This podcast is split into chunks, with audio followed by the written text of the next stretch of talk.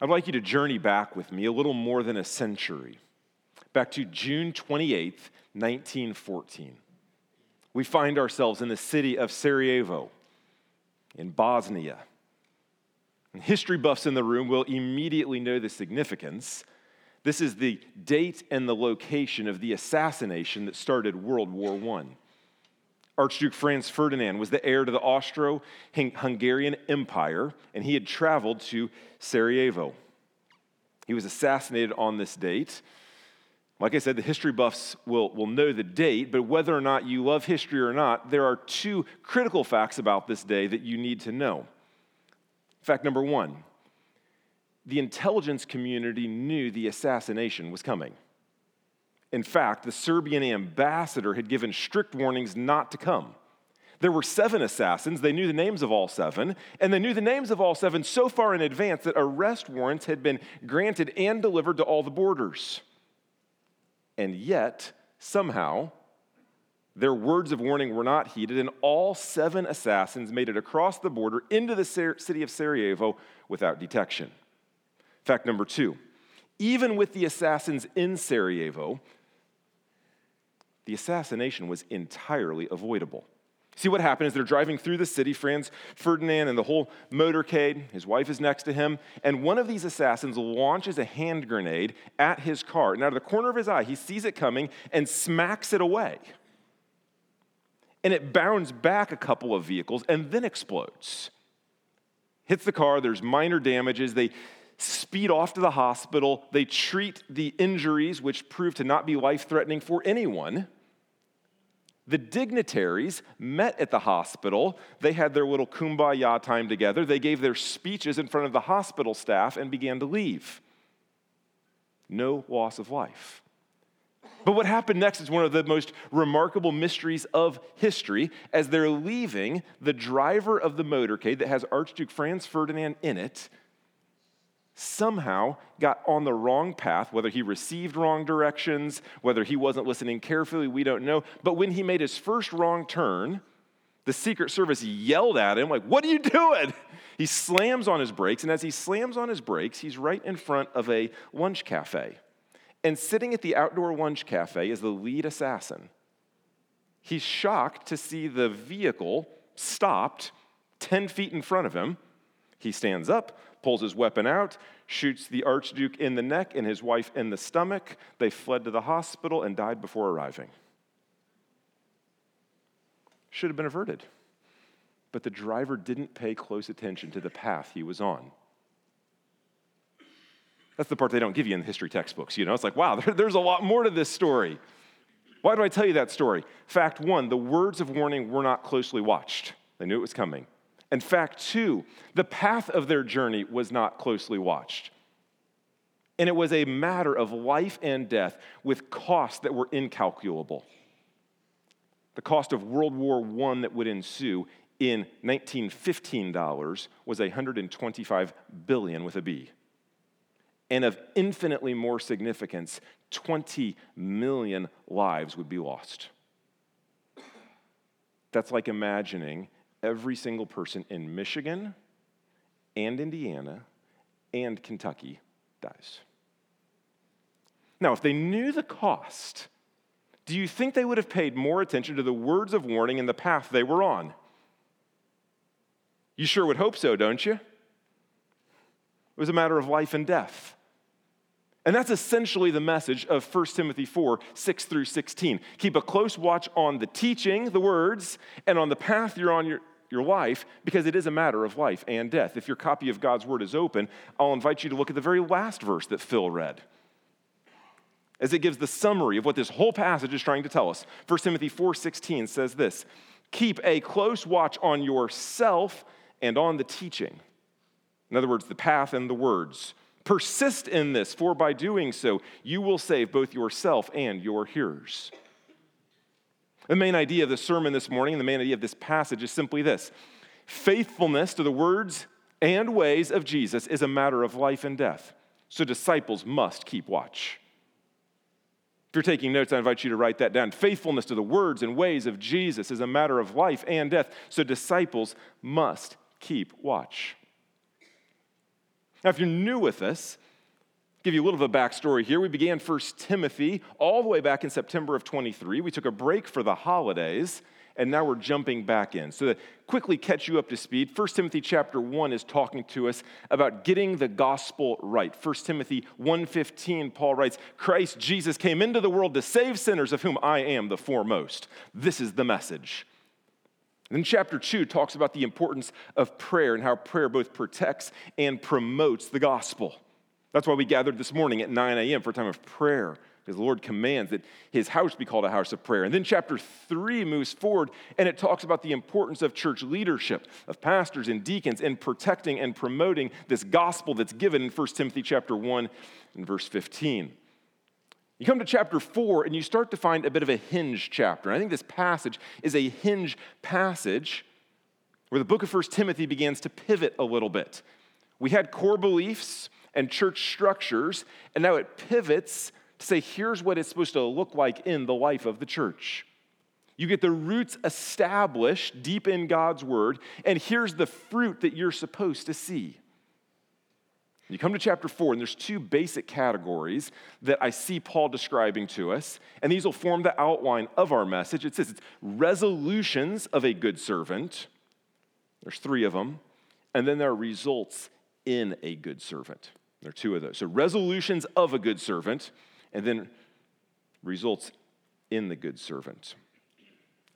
You will notice these are specific to Timothy. He's a pastor in the city of Ephesus. So, this passage, I think, does have some special and specific application to pastors. But the language of 1 Timothy 4 doesn't just say pastors should do this, elders should do this. It says good servants of Jesus Christ should do this. So, this is applicable to every single Christian, not merely to pastors. And there's a phrase that shows up three times in the passage you've got to understand before you can get the meaning of the passage. And let me show you that, and then we'll get into the outline. Three times. Look at verse 6. If you put these things before the brothers, those two words, these things are critical. It says you'll be a good servant of Jesus. Then verse 11, command and teach these things. Then verse 15, practice these things. These things shows up three times in a row. What are these things? What's it referring to? And it all goes back to the end of chapter 3 where Paul restated the gospel. It was one of the earliest Christian catechisms or hymns. 1 Timothy 3:16, he was manifested in the flesh, vindicated by the Spirit, seen by angels, proclaimed among the nations, taken up in glory. This is the nuclear core of Christianity. Who Jesus is, what he did, Put these things before the brothers. Command and teach these things to the brothers. Practice these things before the brothers. The words and the ways of Jesus, you must not move on from them, Paul is saying to Timothy. In other words, the main thing, Timothy, is for you to keep the main thing the main thing. And it's easy to move on from the main thing. So you got to keep close watch so that you don't do that. That's what Paul is saying to Timothy and to us. He's exhorting him to stick to what Jude would call the faith once for all delivered to the saints. Don't move on from that. Don't go for the next shiny object. Stick to Jesus, Jesus, Jesus, his words and his ways for all of life. As a result, this sermon is not going to be a real complex one because the passage is not real complex. It's pretty action oriented, it's pretty direct. Here's what you got to remember, here's what you need to do, and hopefully the sermon reflects what the passage tells us. Let's get started with the resolutions of a good servant. I said that would be the first point. Resolutions of a good servant. A resolution is a firm conviction, a commitment. A resolution is not flippant, it is not impulsive. It's a gut level, deep conviction. These are the resolutions of a good servant that all of you should make. First resolution, Paul says, Watch your teaching. Pick up in verse 6. Here's what he says If you put these things before the brothers, you will be a good servant of Christ Jesus, being trained in the words of faith and of the good doctrine that you have followed. Have nothing to do with irreverent, silly myths. Because watch your teaching. Put these things before the brothers. Have nothing to do with these other irreverent, silly myths that will distract from you, or from Jesus, rather. What were the myths of the day? We could speculate. We don't know with certainty, but they distracted from Jesus. They distracted from his words and his ways. And so we know that good servants make a resolution. I resolve to prioritize faithful teaching of the words and the ways of Jesus. Now, if you're a teacher here, that's particularly important that you think about this. You must be careful to teach the whole counsel of God, not just your favorite topic, not just your favorite passage, not just telling your favorite stories with a random Bible verse tapped on there. Faithfulness to the Word of God. If you're a teacher, one of your 2024 resolutions should be in 2024, I resolve to serve up faithful meals from the Word of God and help those under my teaching see how to apply it to their lives. We'll teach the words and the ways of Jesus. But many of you are not teachers, and you're saying, Justin, what, what does this mean? Anything for me as I just move on to the next part? No, it's important as if you're not a teacher that you resolve, you resolve to keep an eye on the teaching, that you listen carefully, and you examine Scripture to see if the things that are being taught are in accord with Scripture. Acts 11 commends the Berean church for doing just that. And you absolutely ought to do that in your local church, but you also ought to be doing that with the podcasts you consume, with whom you follow on Instagram, and what you're listening to or watching on YouTube. Is this in accord with sound doctrine? Are there irreverent, silly myths being promulgated that are distracting me from Jesus? we talk about the importance of expository preaching, but there's what some have called expository listening that you listen with your Bible open and let the Bible be the judge, not your own opinions be the judge.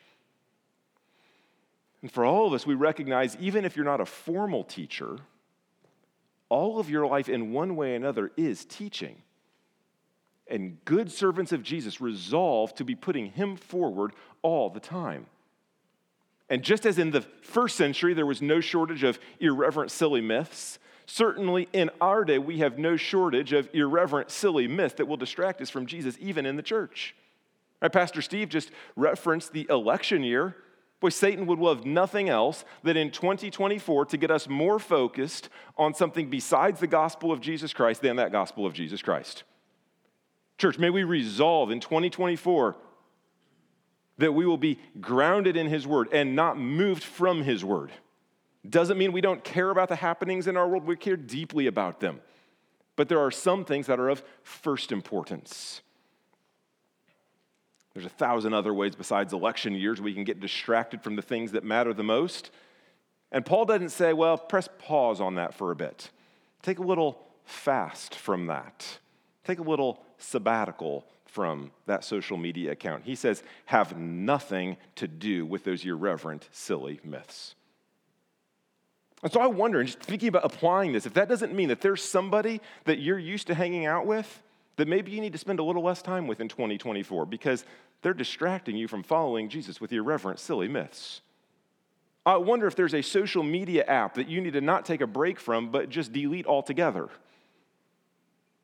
I wonder if there's a channel that you love watching that you probably need not watch because it's not helping you follow Jesus. Resolve to watch the teaching carefully. What's coming into you will absolutely impact what comes out of you and where you're going. So pay close attention, Paul says. He comes to the second resolution. He says, not only watch your teaching, but watch your training. Watch your training. We pick up in the second part of verse 7. He says this rather, train yourself for godliness.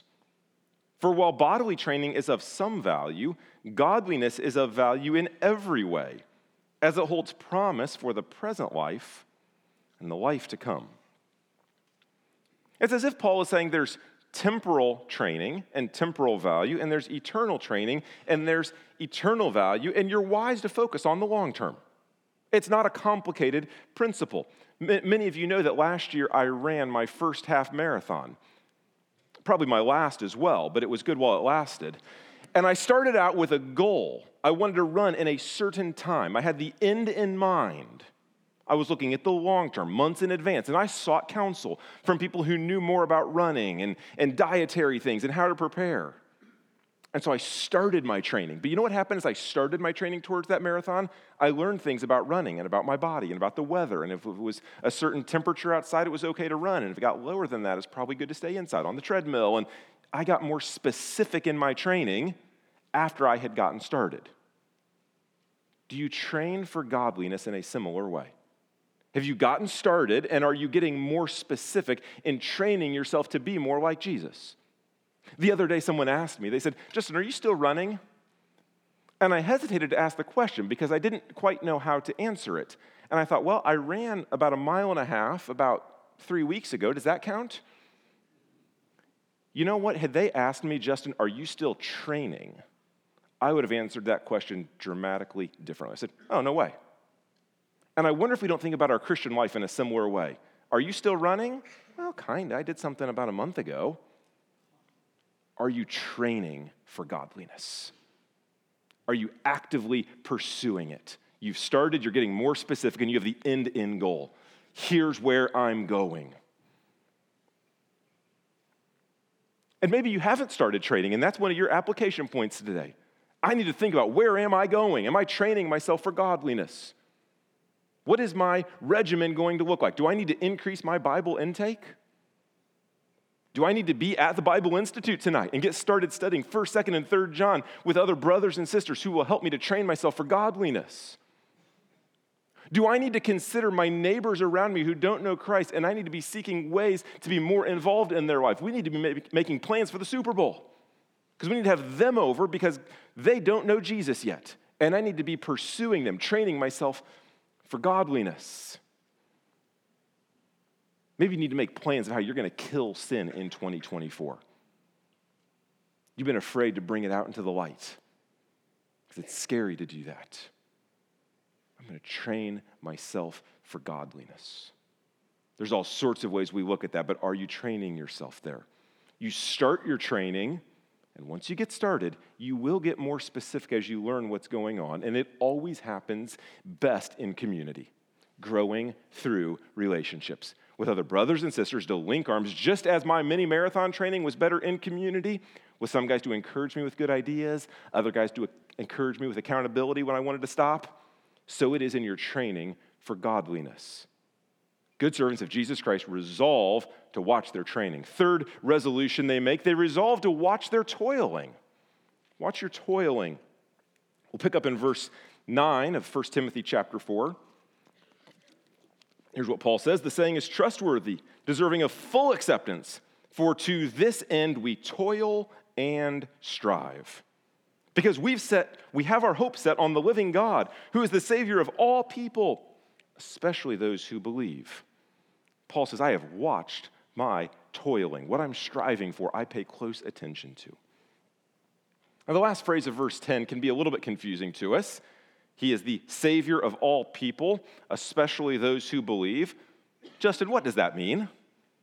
It's a little confusing for some of us, many of us. There's lots of views on that passage. Excuse me. One of the core principles of Bible study we need to embrace is sometimes there are passages that are not super clear, and we interpret the difficult ones in light of the easier ones, or the unclear ones in light of the clear ones at all times. So we ask the question He is the Savior of all people. Does this mean all people are saved?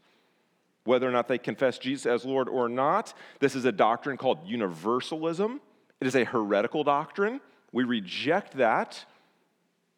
But it is a grievous thing that not all people are saved, that not everyone knows the name of Jesus, has been saved by his blood. It is grievous that billions or are on their way to eternal damnation in hell. I could show you a whole host of passages that are clear to make that point as we compare scripture along with scripture. Let me show you just one. Thessalonians chapter 1 and verse 8 we read this. He will punish those who do not know God and do not obey the gospel of our Lord Jesus. They will be punished with everlasting destruction and shut out from the presence of the Lord and from the glory of his might on the day he comes to be glorified in his holy people and to be marveled at among all who have believed. It's pretty clear. I could show you 10 other passages. For the sake of time, I won't. But we then say, okay, this passage isn't teaching universalism, that everyone is saved.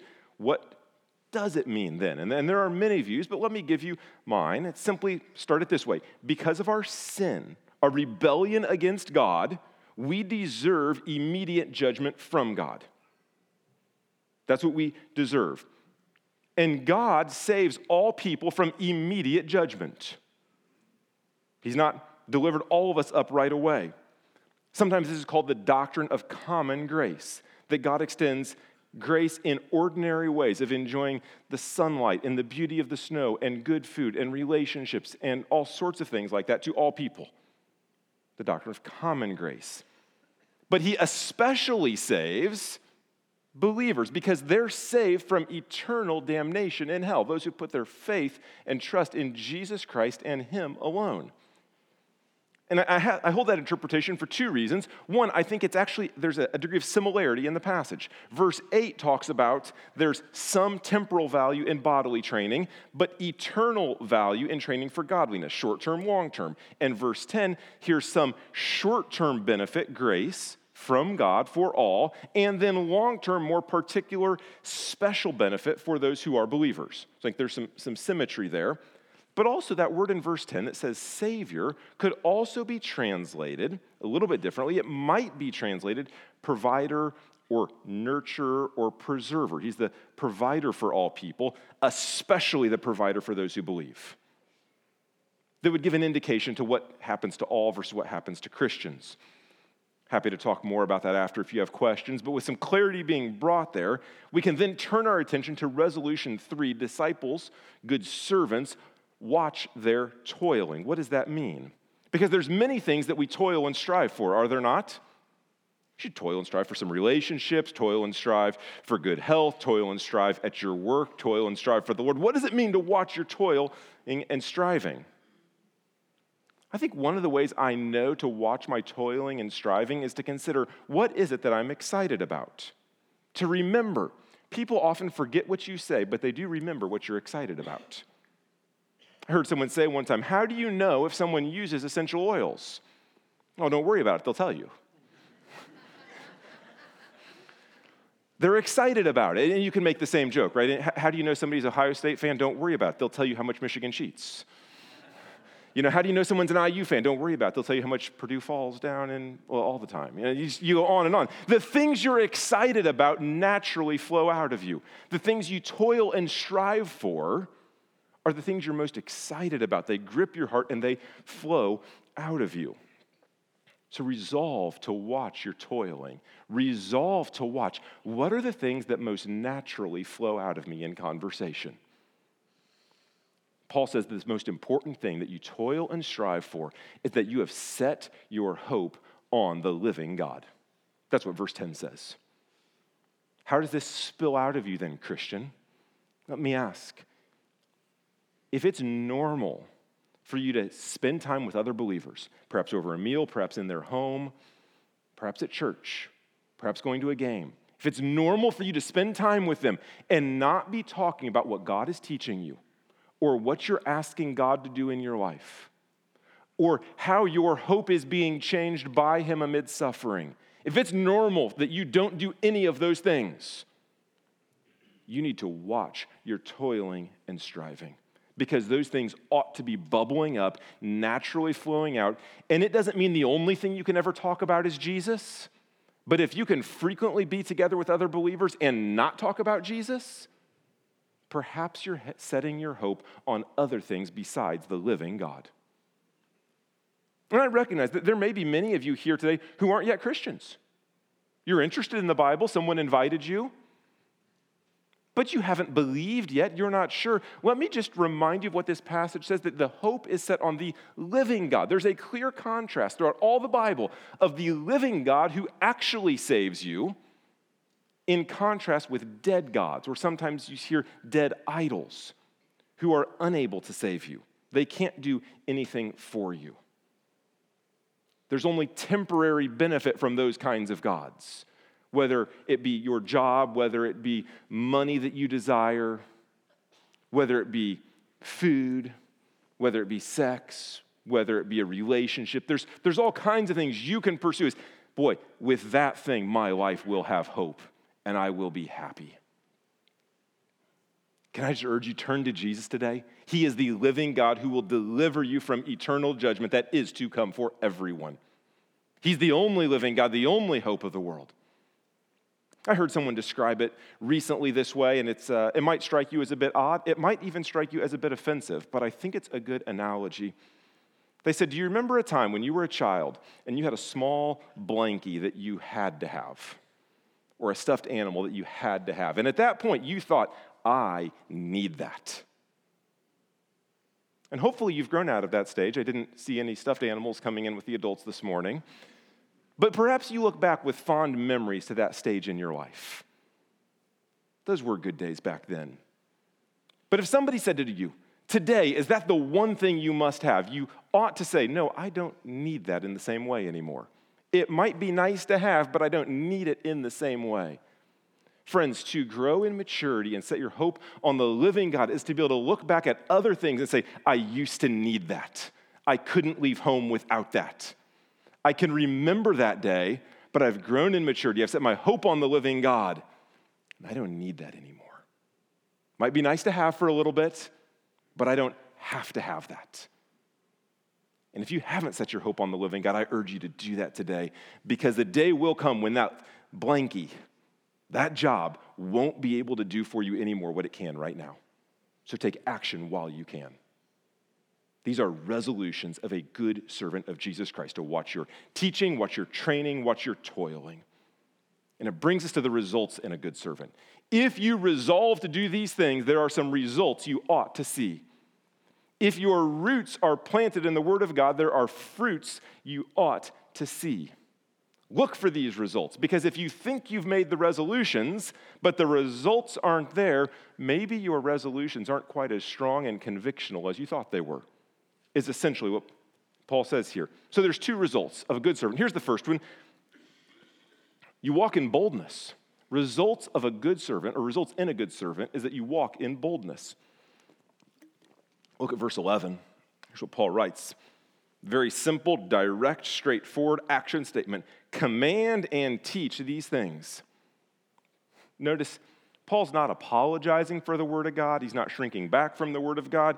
He's saying, No, good servant of Jesus Christ, Timothy, you are to command and teach these things. Command and teach the centrality of Jesus Christ for all of life.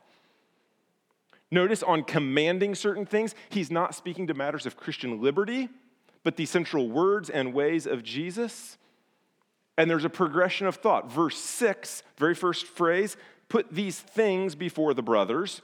It's as if you lay a meal before your children. And the progression is as I resolve to go deeper into that, I'm no longer merely putting the green beans in front of the kids, I'm commanding them, you're going to eat your green beans because it's good for you. I have this firm conviction that you need to eat green beans before you eat the chocolate cake. And in a world where it's filled with my truth and your truth and somebody else's truth, and is there any truth? You might reject that framework of thinking and rightly reject it, but you easily lose the conviction to command and teach what God's word says, lest someone else think you're a bigot or you think you're being too close minded or too dogmatic. And Paul says, no, this is the result that you ought to see in a good servant of Jesus Christ, that you are convictional and commanding and teaching these things. That you're able to look across the table to a brother or a sister or to look in the mirror at yourself and say, God commands that I forgive you. That you're able to look out and say, God commands that you cast your anxieties on Him because He cares for you, 1 Peter 5 7. God commands that you flee from sexual immorality. Timothy 2 and verse 22. You see, it's easy to say, yeah, we need to command and teach these things until you think about that instance where someone needs to be commanded to obey those things. And then you realize that is a tough thing to do. I must walk in boldness with conviction behind the words and the ways of Jesus. And it's not only for Christians either, this is for unbelievers as well that you must command. God is calling all people everywhere to repent. That's what he says through us, through our proclamation of the gospel. Now, I want to clarify just a little bit here. To say command and teach these things doesn't say to yell louder, to be a jerk, and to revert to name calling. That's not the same thing. Right? The gospel is plenty offensive on its own. It doesn't need your offensiveness to go with it either. But it does require obedience and action. And Paul says, command and teach these things. And so I invite you to think, Christian, is there a time you can recall where I was commanding and teaching the words and ways of Jesus? And when was that? Because if you can't recall when that was happening, or it was, you know, I think I did that a year ago, or maybe six months ago, or three years ago, well, I think Paul would like to say, you should take a look at that. Because that's not what good servants of Jesus do. They don't fail to command and teach these things. Here's the second result we ought to look for. Yes, we walk in boldness, but we also walk in the basics. We walk in boldness and we walk in the basics. I put verse 15 on the screen there for the slides, but it could really, if you want, extend it really 12 through 15. I don't want to read those four verses again as we continue marching through the passage. Paul says this and just hear the basics of the Christian life in this. I just want you to listen for. Let no one despise you for your youth, but set the believers an example in speech, in conduct, in love, in faith, in purity. Until I come, devote yourself to the public reading of Scripture, to exhortation, to teaching. Do not neglect the gift you have, which was given you by prophecy when the council of elders laid their hands on you. Practice these things Immerse yourself in them so that all may see your progress. Now, there's a lot he says there, but clearly, a mark of being a good servant of Jesus is that you walk in the basics. And apparently, Timothy was a younger pastor. We don't know exactly how old, probably somewhere in his 30s, maybe. And some wanted to look down on him for his youth and say, oh, You don't really know what you're doing. You've not lived long enough here. Timothy, we shouldn't listen to you. And Paul says to Timothy, Timothy, don't try to be fancy. Don't try to be something you're not. Stick to the basics. Set an example in all the basics of Christian living. And Paul, by his actions here, says to us and to Christians everywhere it's good to develop younger leaders, to invest in them. And I praise God that we had the chance to put two younger pastors before our church for nomination today.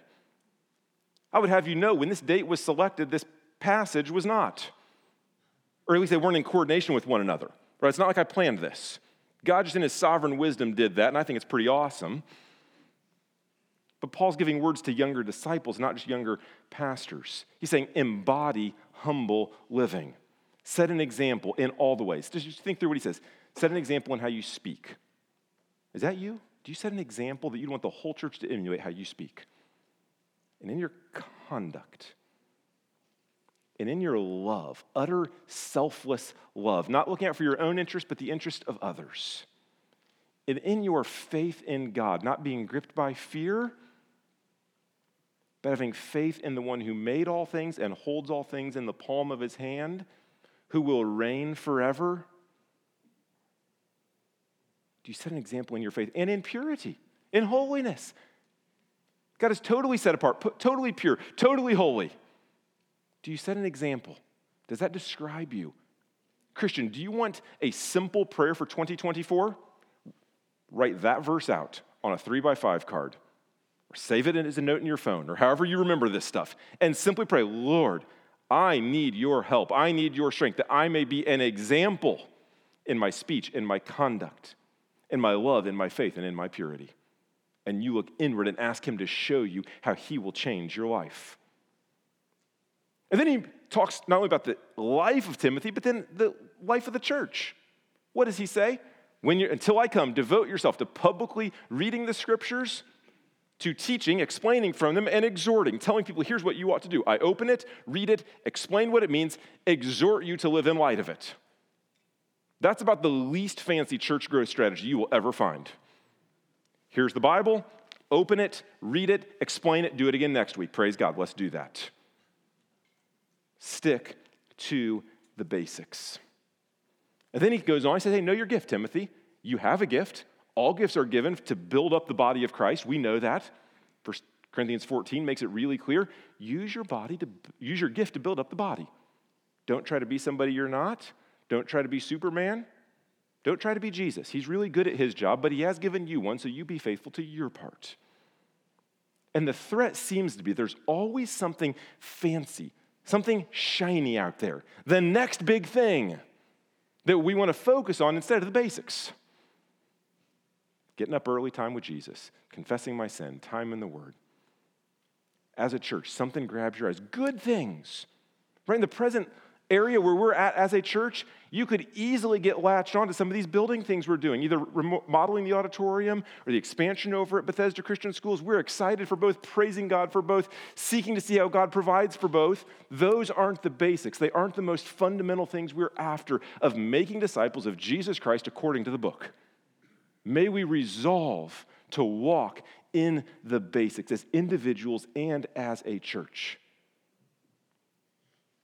Paul says to Timothy, this is really important. And there's one thing assumed in there. He assumes that they're living in community. Because what does he say? Practice these things, immerse yourself in them so that all may see your progress. People are walking closely with you, and they can remember when you were not as mature as a Christian. And see, I saw that brother grow. I saw that, Christ, that, that sister start to look more like Jesus. Isn't that a beautiful thing when the brothers and sisters are together following the Lord, watching one another grow? And can I tell you, when you see progress in others, tell them, hey, I see how the Lord is changing you. I praise God for what He's doing in your life right there. I hope that I could grow to be more like that. There was a time several years ago I was coaching basketball. We had a really bad team this particular year. And as the coach, that meant I had high levels of frustration.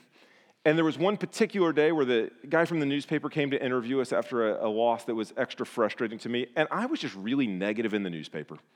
Said some things I really wish I wouldn't have said on the record. And, uh, and that was not great. And I read, oh man, you're, you're a knucklehead. What are you doing? And uh, so I tried to learn from it.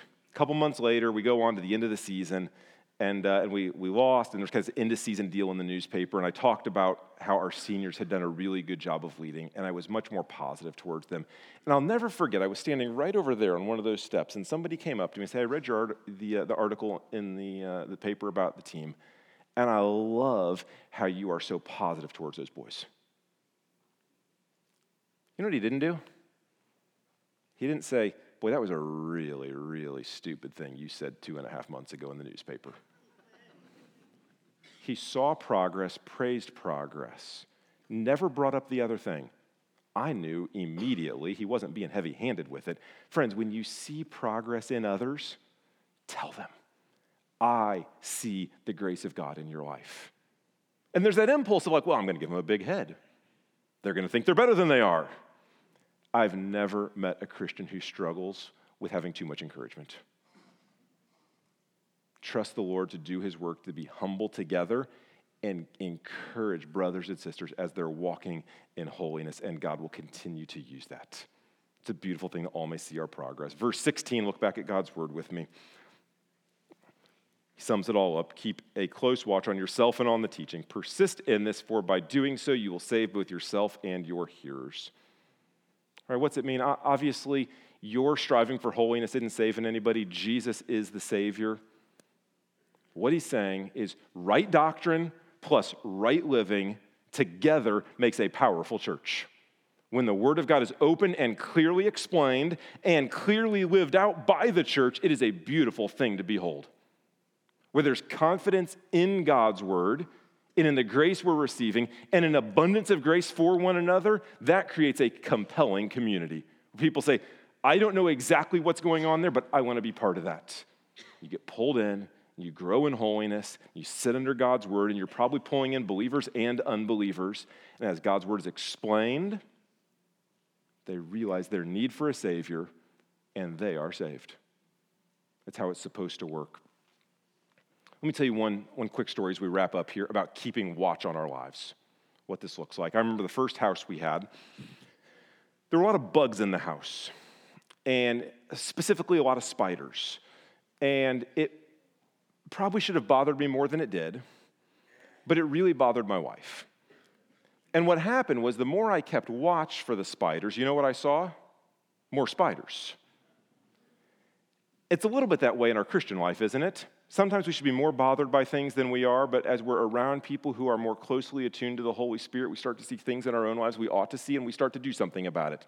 You start to figure out here's the little ones you can just step on real quick, but there's the bigger ones. You better get a sandal for that because it's going to squirt everywhere.